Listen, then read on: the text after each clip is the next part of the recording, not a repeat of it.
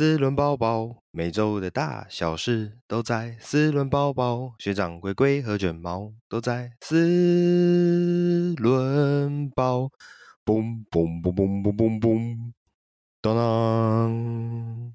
Hello，大家好，我是蜜龟，我是卷毛，我是学长。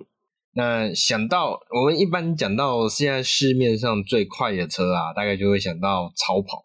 那诶，超跑的英文像超跑英文其实就真的是 supercar，supercar 对，对，supercar 没有应该讲有两个级距哦。我们一般讲 supercar，大概我们讲超跑，以台湾叫超跑，台湾其实超跑这个字非常的腐烂的哈。那台湾的超跑就是 supercar，但 supercar 其实在在欧美的话，还有一个更高层级叫 hypercar。嗯，好，那 hypercar 等级，我大概就举一个，比如像我会讲到，就像布加迪。或是嗯，这个帕加尼，或是 Koenigsegg 这个等级叫做 Hypercar。那你说像法拉利啊，对对，法拉利或是比较低价的兰博基尼，哎，那个叫或比较低价的迈拉伦，那个叫 Supercar。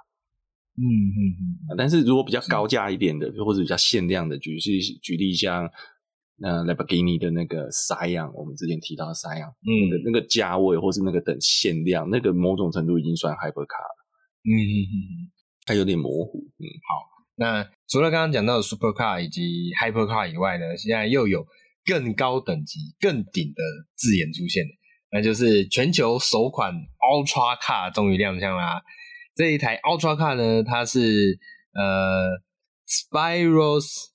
Panopoulos Automotive 所打造的 Chaos，那这款 Chaos 呢，为什么可以叫做 Ultra Car 呢？因为它有的三千零六十五匹的马力，哇，整个看到这个数字就感到非常的惊人。那刚刚讲的这一间公司其实是一间希腊雅典新成立的公司，诶，不过这个还让我蛮惊奇的，我都不知道希腊人其实也会坐车。这是刻板印象吗？还是 我以前、okay. 我以前也不知道台湾人原来会坐车。哎呦哎呦哎呦！然后好，好继续讲。所以刚刚就有提到这一款车的名字叫做 Chaos。那 Chaos 其实本身这个名字，我觉得命名上就还蛮特别的，因为 Chaos 的意思其实就是有混乱的意思。那把混乱拿来当做一台跑车的名字，这个确实是一个蛮特别的事情。OK，那这间公司呢，做了一个大胆的声明，就是他们表示这款车呢要打破一系列的量产车记录，包括纽柏林北环赛道的最快圈速、量产车最高极速以及最快的零四加速。这个零四应该指的是那个是零到四秒吗？还是迈哦？不是零到四。不是零到四速度，是它是距离哦，距离啊，了解。那首先来简单带一下这台车的外形好了。那这台车的外形呢、当然，嗯，你从第一眼很直觉的还是可以感觉得出来，就像学长刚刚有提到，呃，hyper hyper car 的车种的部分，像比如说 c o i n s e g 啊，或是 Pagani 啊那种比较，比起一般我们所印象中的，呃，不管是 Lamborghini 也好，或是法拉利也好。的那种超跑又更低趴，然后更为流线型。那这个流线型就是它的线条的夸张程度，会比起刚刚讲的那一个比较偏向市售一点、入门也不能说入门呢，就是比较亲近的超跑款式的车子来的更为的呃浮夸。OK，所以你在这一台车的线条上啊，可以看到非常多的曲线，然后。拉出了非常具有，我是觉得它有点像是异形那种感觉，就是非常多的线条去构造出一个很复杂的呃车身造型。好，那它的车灯也很特别，它的车灯有我自己觉得车它的车灯有点像那个中国传统那个京剧脸谱的那个线条，不晓得两位有没有这样觉得？哦，因为它的我懂你意思。对，诶，这样你就有点污蔑京剧脸谱的代车界代表了。这，哎呦。实验塔车界的实验塔哦，这个叫致敬，这个叫致敬。对，好，那为什么会这样讲呢？首先，你可以看到它的车灯啊，它的车灯非常的小，我甚至怀疑那个是不是真的是车灯，还是那个只是日行灯。反正它就是只有两颗日行灯而已。日行灯，那它的车灯在哪里？还是跑车不需要车灯？好，这也蛮特别的。还是要啦，对啊，这这真的蛮特别的，因为就是我看到那两颗灯呢，它就是一个圆形的灯，就这样子，就是圆形的，然后而且它的面积不大，所以你会觉得就很像两颗眼睛，然后在这两颗车灯的外侧会有。有一个线条是从顶端的外侧往内勾以后，然后再往外勾，直直往下，所以就这是我刚刚提到有点像京剧的脸谱那种感觉。那再来聊到一般人对车子印象的前脸啊，或者我们讲水箱罩的部分，它用的是好几层的，刚刚讲到比较浮夸式的流线型的线条，然后一层一层一层勾勒出的那个那种类似潜水箱罩的这个设计。然后这一层一层的设计呢，又会配合着车身的线条，所以有一个倾斜向上的幅度。那就其实我觉得有一点点像 F1 赛车尖端，然后两侧搭了几片小尾翼，然后搭成一个呃像跑车的那种宽体的那种感觉的造型。对，所以整体来说还蛮特别的。那其他部分其实就呃车尾灯的部分也是一个很大的 T 字形，然后用许多。很小，我猜是 LED 灯，许多小的 LED 灯所构成一个大 T 字形的尾灯。但整个造型其实是真的还蛮前卫的，所以呃，大家可以去查一下这一台 Chaos 这台车的造型，因为它非常的不容易用简单的言语可以去描述出它的整个轮廓，大家可以再去看一下。好，那我们就来聊一下这台车重点的规格部分，因为这就是刚刚提到，呃，之所以可以叫做 Ultra Car。那之所以可以来到三千多匹，它的动力到底是来源是什么？那这台 Chaos 的动力呢，使用的是四点零升的 V 十双涡轮增压引擎。这具引擎呢，将分成所谓的 Earth Version 以及 Zero Gravity 两种车型。哇，这这蛮酷的命名方式。那呃，分别使用七速以及八速的双离合器自排变速箱，为四个车轮提提供动力。哎、欸，为四个车轮提供动力，意思说是四驱喽，可以说是在四驱车喽。嗯，我就讲刚刚这一句，他想表达什么？因为我好奇哪一台车不是、欸、没有这个，这个就是那个，就是像卤肉饭就变成。哦。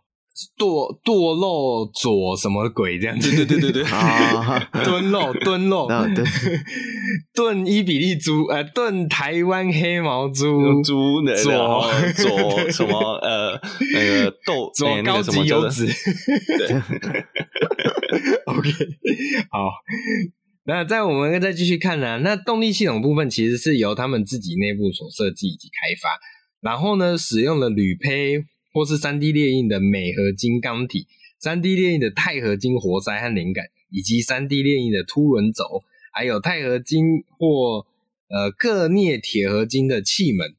然后呢，还有一对由碳纤维、镁合金、钛合金以及陶瓷化合物所制成的涡轮增压器。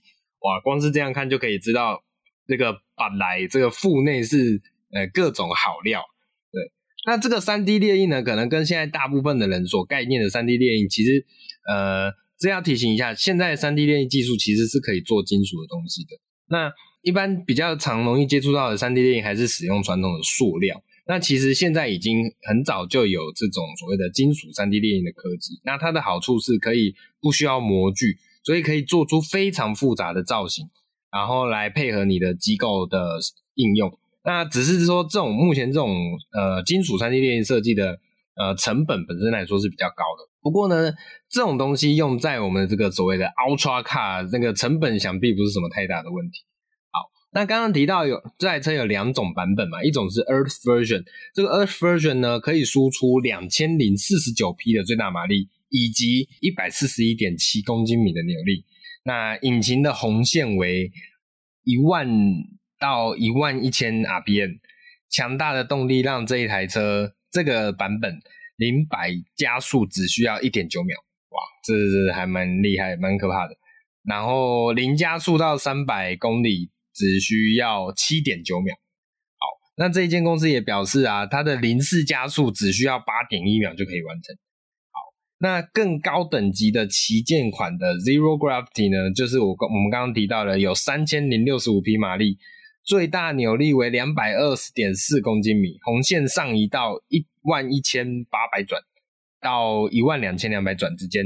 好，那这间公司就宣称呢，他们的 Chaos 是一款加速比 F1 赛车或是任何其他已生产的市售两轮或四轮车辆更快的跑车，所以就逐渐我们一开始提到他们想要挑战的记录。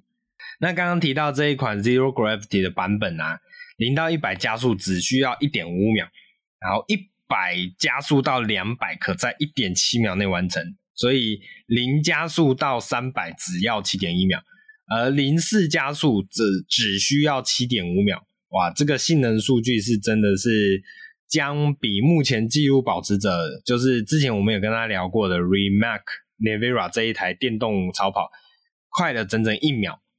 这个之前的电动超跑的是记录是八点五八秒，所以是非常惊人。就是传统的呃汽油引擎还还是可以炸出这么强悍的动力，真的是也是蛮夸张的。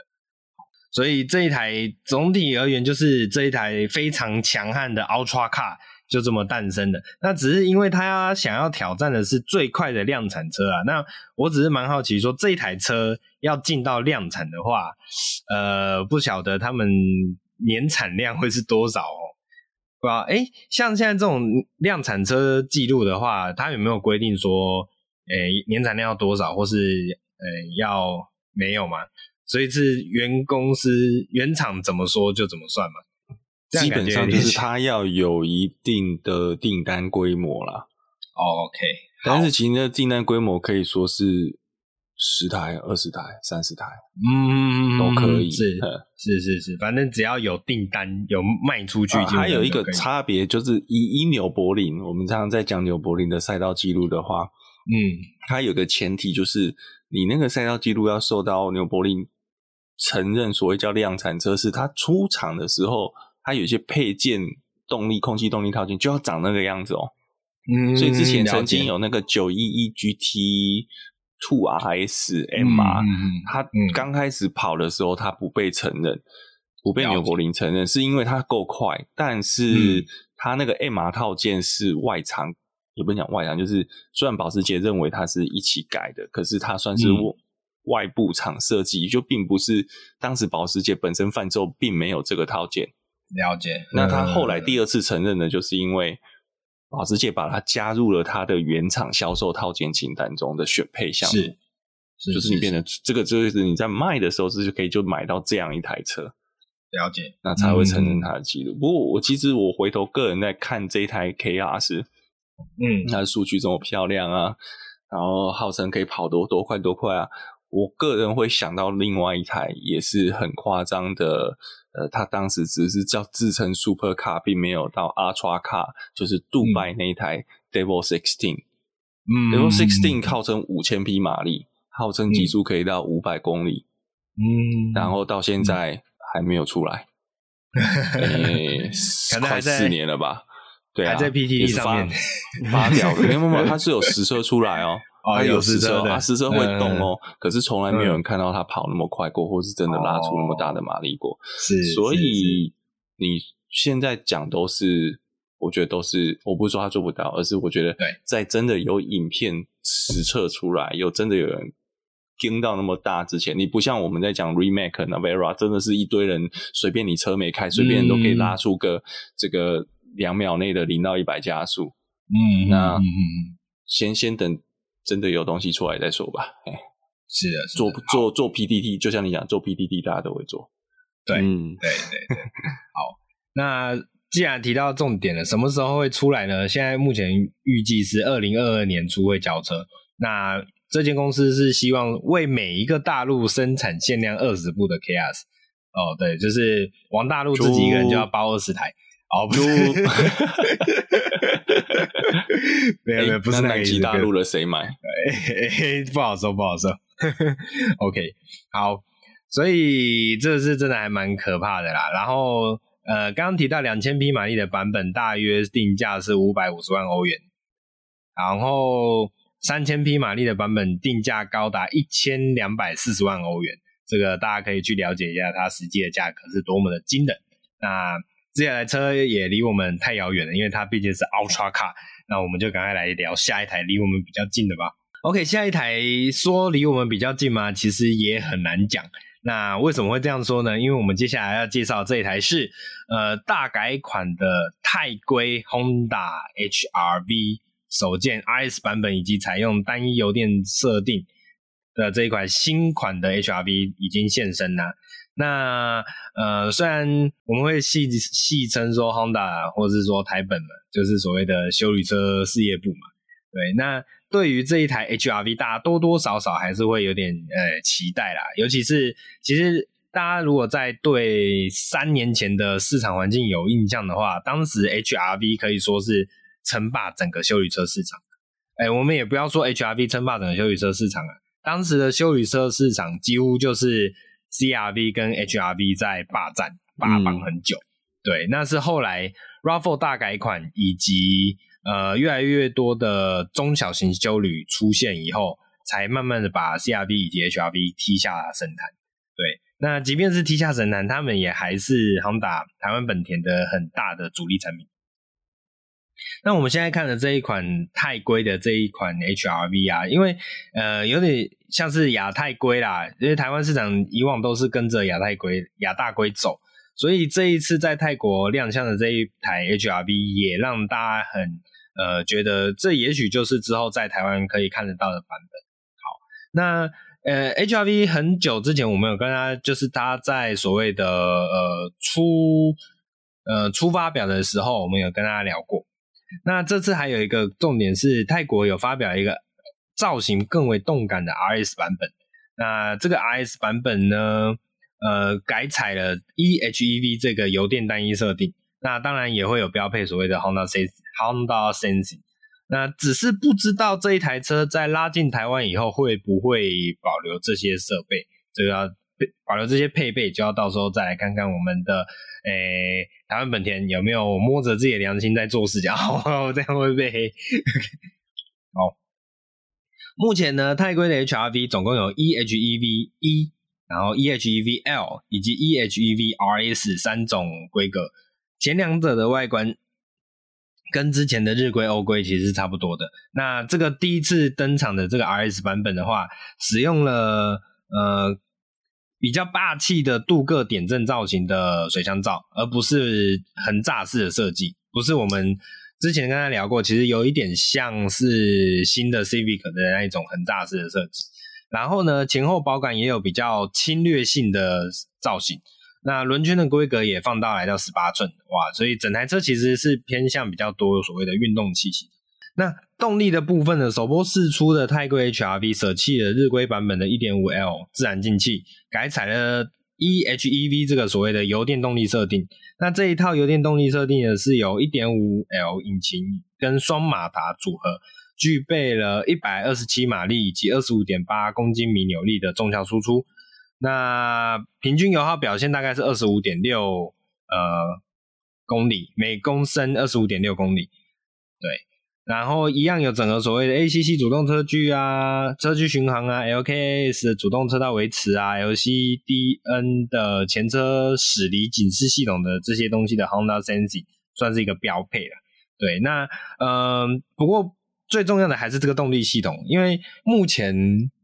目前我们市面上卖的那一款那个叫什么 Fit，嗯，我们之前嘲小嘲笑过的 Fit，是不是就是用一点五升的 eHEV 版本油电款？对，没错，对，嗯，所以我觉得其实依照依照现在这个状况来看的话，到时候在台湾贩卖的版本应该也很有可能就是会有这个一点五升的油电款。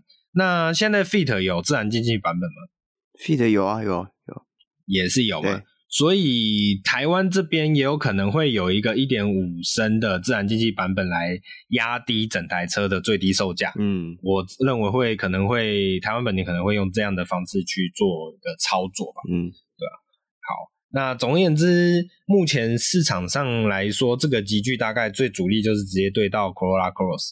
那呃，如果是国产版本的话，它跟 Corolla Cross 的竞争的这个。状况下定价要怎么定？我觉得就很值得大家期待，嗯、对吧？因为我必须说，HR-V 确实是有它的产品竞争力，没有错，本身是有它的产品竞争力。但是在台湾，这个 Corolla Cross 真的是太强悍了，所以你要怎么样去抢占这一块主力市场，其实是很很看重呃台湾本田在这一块的智慧啊，那我们可以再继续的期待一下吧。哎、我记得最近已经有那个测试车伪装测试车被捕捉到，对不对？对，HRV，没错，在台湾。对对对。所以应该离跟大家见面不久了，大家就可以好好期待。嗯，好，我我只是想问一下，为什么最近好像蛮多车系都喜欢搞悬浮式车顶这个东西啊？哦，悬浮式哦，就是其实我觉得它也不是真的悬浮式啊，它就是上面把你弄黑而已。对，从 A 柱、B 柱，然后 C 柱上面。把然后加车顶这样弄黑，就是一个时代的潮流吧。就像就像手机现在就流行想要走那个什么把刘海拿掉的做法吧，这种感觉我在猜，对吧？就是会变成大家都有，你没有就会觉得嗯，好像有点怪怪的，对吧？哦，就是一样，就是大家都要用六角形的镀铬水箱罩这样的吧。对对对对对对，然后点阵式的矩阵，对，没有错。不过我觉得最主要还是为了要双色调啦，因为如果是传统的单单车单色调的话，整整台车的那个重量感就会比较明显，就是你会觉得说它整个、嗯、呃以往讲的我们会觉得说可能有一点呆重、呆重、呆重的感觉，但是你把双色调。点缀上去以后，你就会觉得整台车的呃轻，一来视觉感轻盈多了，二来也比较符合所谓的什么运动化的那种视觉。嗯，所以我觉得这也是目前，但是开起来还是呆重。哎、欸欸，对，开起来还是那个感觉。对，这这是视觉嘛，就是那个叫什么呃，心灵马力。哎、欸，心灵马力，提升对对对提升心灵马力用的。对对对，没有错，没有错。就像以前 Fit 都有人改那个 Mugen 版本，对对嗯，哎、欸，对哦，到时候 HRV 搞不好也会过个多久这个 Mugen 版，台台湾一定会有。对，好，小我小期待一下，小期待一下。好，那下一台一样啊，一样我们要继续来聊一下 Honda。为什么要继续聊 Honda 呢？因为 Honda 最近发表了这一款 SUV RS 的概念车。那这个 SUV RS 的概概念车其实有一个很特别的点，就是它很有可能就是未来呃 Honda 准备要推出的小型休旅的 ZRV 这一款车的实际的后面的设计方向。那首先要来聊一下 ZRV 的这个名字啊，其实一直市场上都有在传言说 Honda 要推出一款定位在 HRV 之下的小型休旅车。那这款小型休旅车甚至也有。已经有预计，就是会用 ZRV 这个名字来推出。那 HRV 像刚刚有提到嘛，HRV 主要的对对手级距大概是 Corolla Cross 这一款。那它其实本身算是一台比较呃中型中型的 SUV。它以目前在台湾的主流市场来看，就是呃小于 RAV4，再就是 Corolla Cross。但是呢，其实很多的主力对手，像比如说 Nissan 的 Kicks。跟 HRV 相比起来，其实是小小再小一级的。那除了你上 Kicks 的话，我们看欧洲车也有呃 T Cross 或是 T Rock 这几句。对，所以整体来说，嗯、有一台更小一点定位的修理车，在所谓的都会环境的市场来说，它会有一定的份额。我相信是有它的市场存在的。那我们来看一下这一款 Honda SUV RS，或者是未来所有可能的这个 ZRV 的话，它的造型上面大概是怎样？那其实我觉得它的前脸还蛮接近呃 Honda Civic 的设计，这一代的 Honda Civic 设计，然后一样有像学长刚刚提到的那种所谓的悬浮式车顶，然后呢，它的水箱罩很特别，水箱罩的那个造型是直接联动到头灯上面，就是你不会觉得它的头灯跟它的水箱罩是有个明显的。分别的，好，那整体来说，使用的一一样，刚刚提到有点像是所谓的点阵式的呃水箱罩的设前网的设计，然后这个点阵式从旁边散出去以后，开始会有一些色块，所以会有那种 digital，就是我们一般讲 digital 那种数位感，所以前脸设计上其实蛮有所谓的未来的风格。然后呢，车尾的话则是使用呃蛮流行的贯穿式尾灯，不过这个。车尾我觉得看起来就很像 T Rock 吧，不晓得两位觉得是 T Rock 还是？你可是福斯不是有贯通有贯通式的那个饰板吗？这个好像就没有。哦，对，没有那么明显，没有明显。应该应该说福斯会有一条折线啊，它至少没有没有那个灯条饰板，它也有一个折线。呼应一下家族设计语汇，但是这个 ZR-V 好像没有那么对，那个折线感没有那么明显。对，一来是那个折线，二来是那个学长刚刚讲到的饰板的部分，福斯的 T-Cross 的那个饰板就是很明显的黑色，就大呃、欸、面积会比较大。那这一款 ZR-V 的话，它就是呃感觉微微的，但是没有那么明显，没有那么粗。只是那个风格就是有点像是，呃，应该说这个风格就是很接近现在比较蛮时下很流行的这种贯穿式尾灯的，啊，反正现在每一家都要出个贯穿式尾灯，才觉得哇，好潮流。这 就像呼应刚刚讲的，为什么每一家都要做全幅式车顶或是双色车顶的这种概念。好，那这一款车的车身呢，目前预计是呃三九九零乘以一六九五乘以一六零零，那。竞争对手主要会是 Toyota 的 Race 跟 Daihatsu 的 Rocky。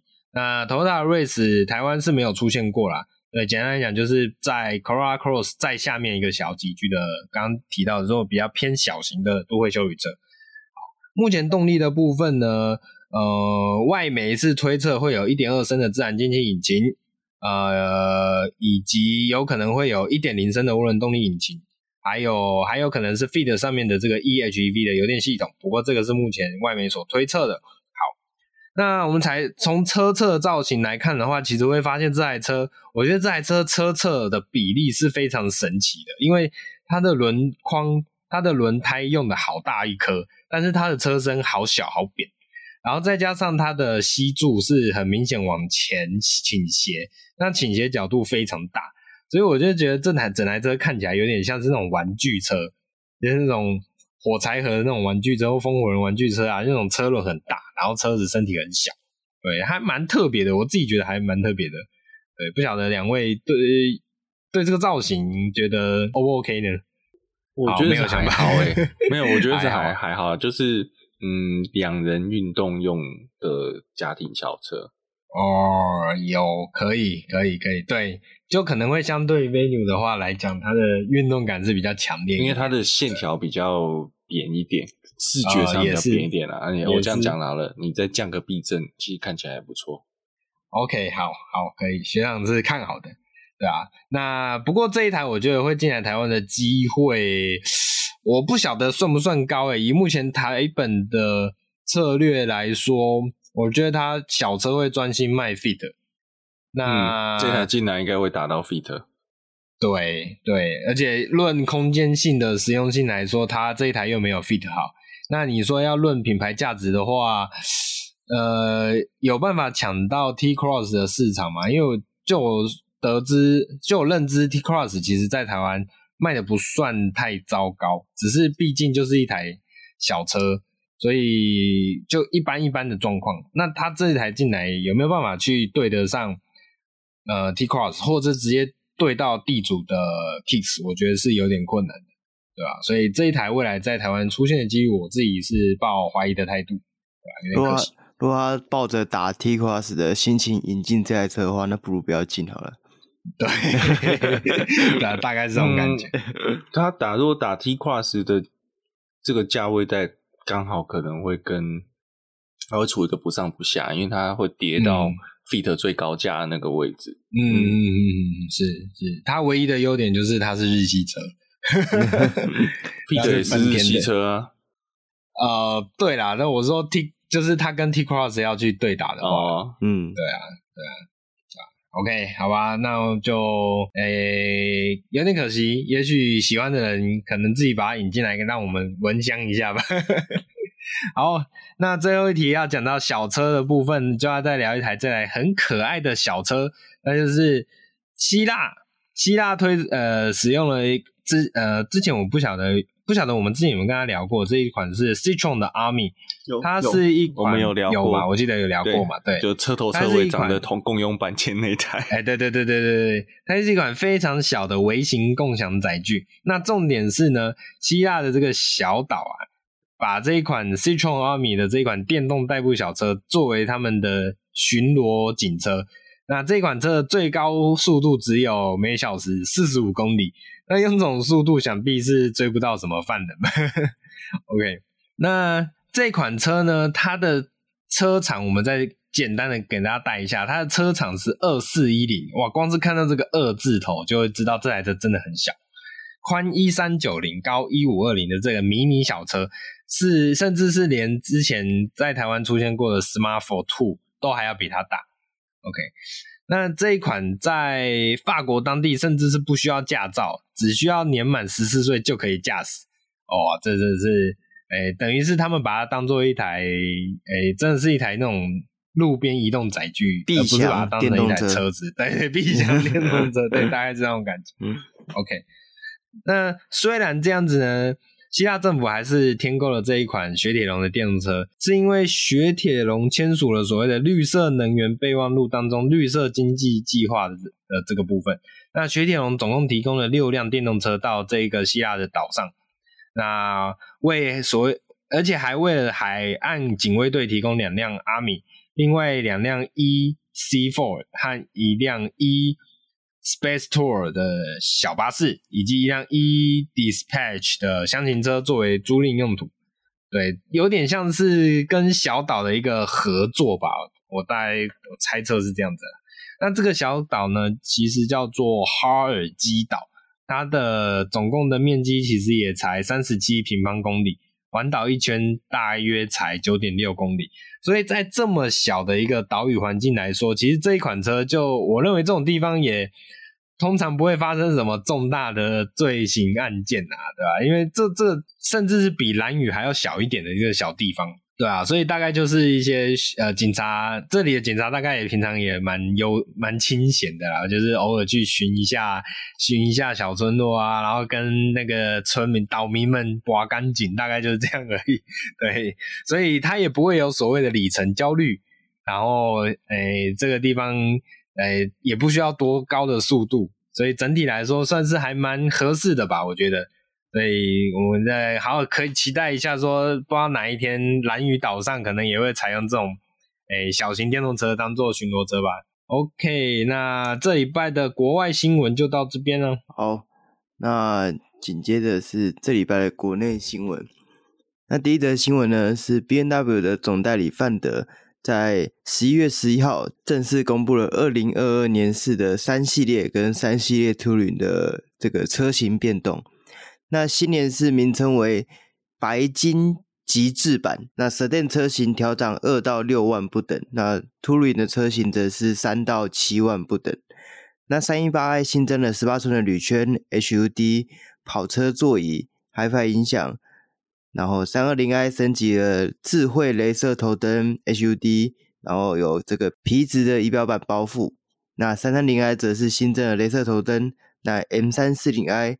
也是新增了镭射头灯跟 M 样式的前双座跑车座椅。再来，新年式虽然将 330i M Sport 的这个夜行版从正式贩售的名单中取消，不过改以一个 Racing Package 的名称来作为一个选配的套件，让 330i M Sport 的车型可以用九万的价钱来选配原本这个。夜行版上面有的这个配备，那虽然增加了不少配备，也因为这个晶片短缺的关系，也取消了一些配备啊。那在各个车型上都有一些删减，所以如果现在有兴趣要订车的话，可以跟业务了解一下，就是你喜欢的配备是在二一年式的还是二二年式的，你可能就要考量一下，说你是要现在就订车，还买不买到二一年式，或是再等一下订二二年式的车这样。那。下一则新闻呢，是新年式的马自达三也正式发表了。那撇除以往马自达都是用这个中文的车型，新年式的马自达三全车系都使用这个英文的车型名称。那马自达三四门的车型提供了二十 S、二十 S Carbon Edition，然后二十 S Premium、二十 S Signature、二十 S Signature。Carbon Plus Package 共五种车型编成，它的车名一定要这么这么长，然后这么复杂，就让你记不起来。对，让让你搞不清楚，然后消费者搞不清楚，刷下去了。嗯，对对，那你就刷下去了。我我我我只好奇哪一个版本有正版的导航图纸。哎、欸，这个这个不知道看版本，这要看业务。哦，是这样子。对，那以上讲的车型的售价分别是七十八点八万、八十五点八万、九十二点八万、九十九点八万跟一百点八万。那五门车型则是少了最入门的二十 S 的车型。那价格有一些跟四门 S 一样，然后有的贵一万，就差距不大啊。其实过去五门跟四门的价差大概是两万到三万，那这这一代就变得，诶，相差没有很多。我猜应该是因为新时代的马三四门跟五门都长得差不多，差不多惊人，对 对，所以可能在销售量并没有一个很明显的差异啊。嗯嗯，对。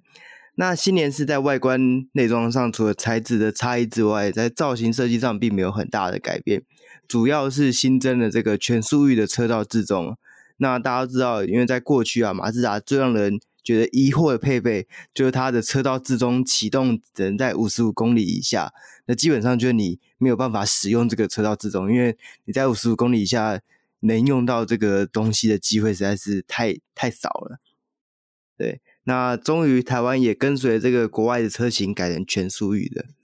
不过，有关于旧年式的车主是否可以回厂升级成全速域的 CTS，那台湾马自达表示，日本先前回厂升级的这个服务只限在日本的当地市场，那全球的其他市场都并没有开放这个升级服务，所以目前国内也没有规划有相关让旧车主回厂升级的这个项目，所以等先买的车主就只能期待说，最后有没有机会从外厂来做一个软体的升级，因为这样听起来，按照之前日本那边的做法，它的硬体上其实是没有差异的，只是在有没有解锁这个功能而已。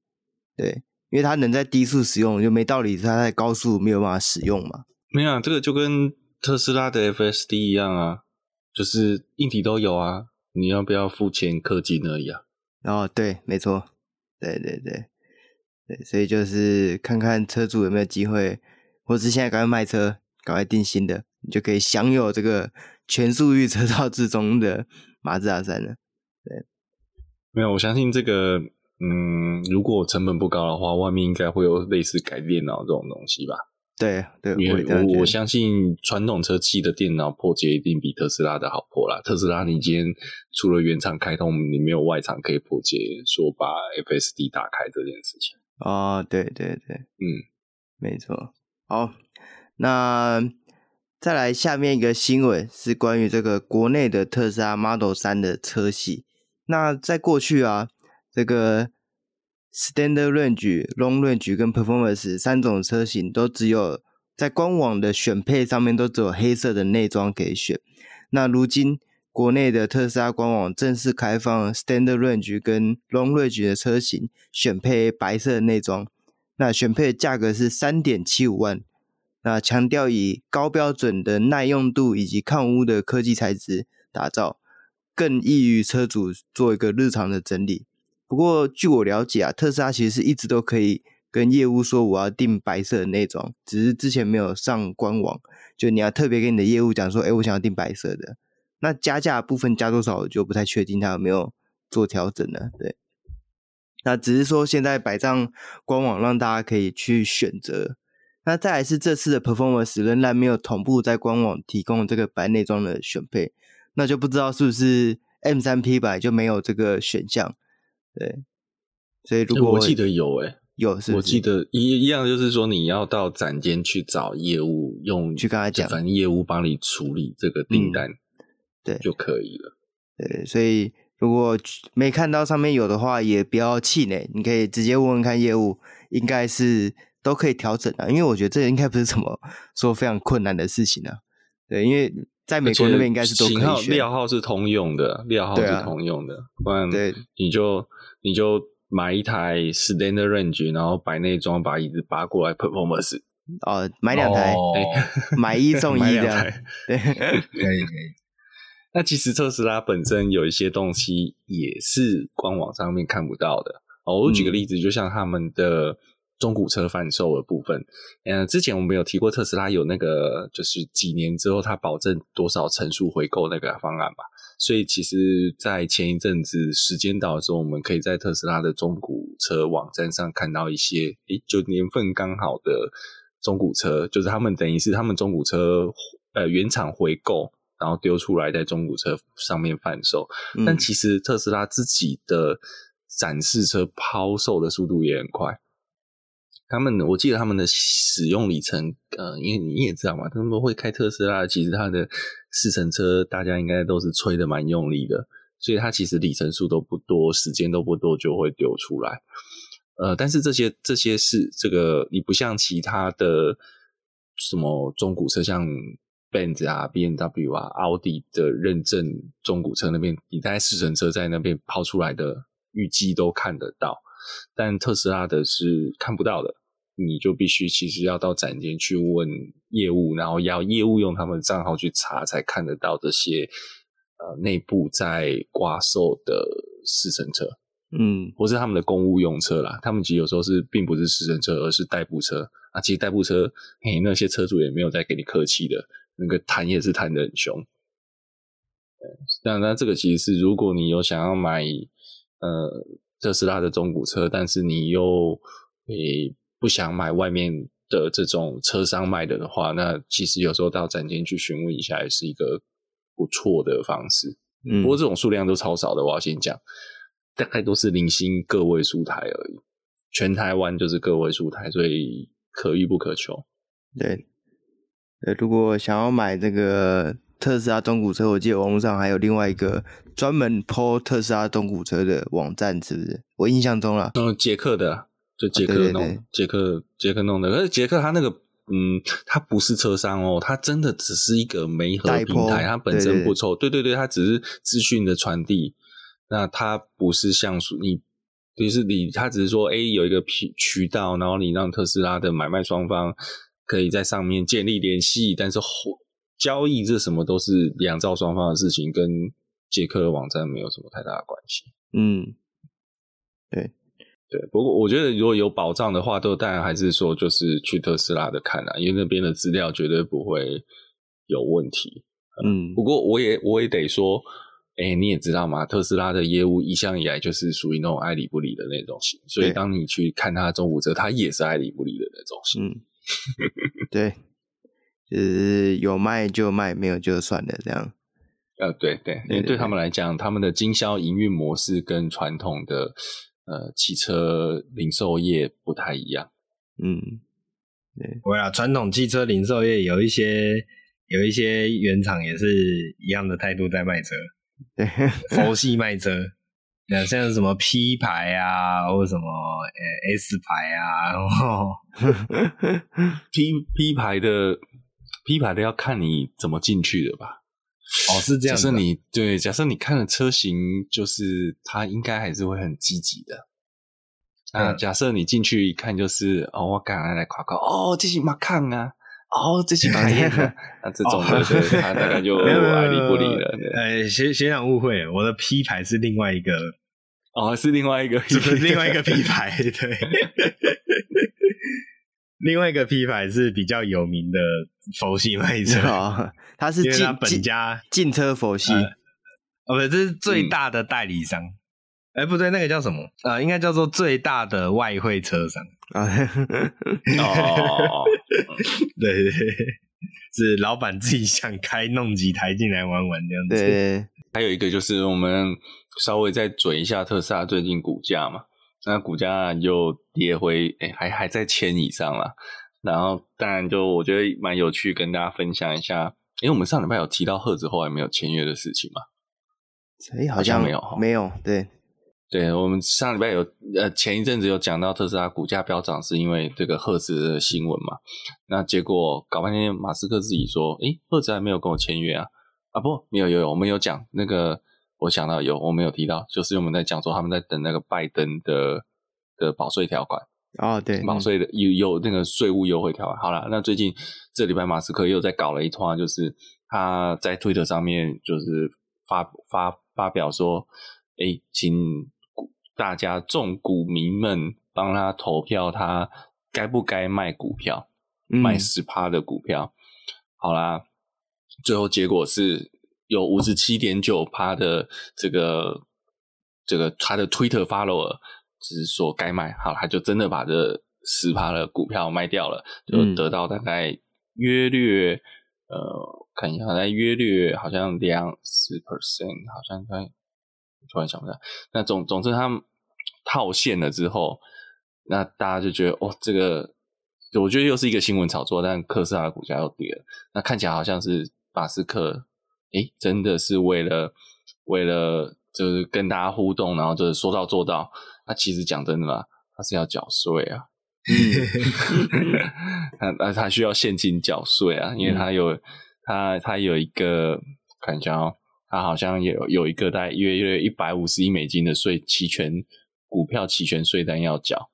好，那我相信他手头上可能也没有那么多的现金嘛，因为他说他没有资金，那所以他唯一能够有套现的方式就是卖手上的股票。嗯，所以啊，讲真的，啊，我觉得股神就是股神，你玩不过他的。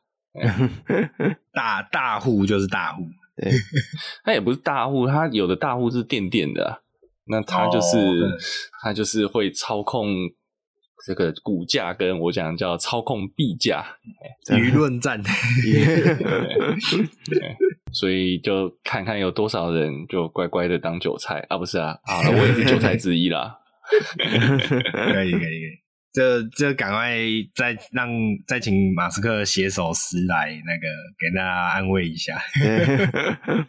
好，那本周的新闻就到这边结束了。那喜欢我们的朋友，记得按赞、订阅、分享，然后脸书啊、Apple Podcast 帮我们评个分、留个言。那我们下一回再见，拜拜，拜拜，拜拜。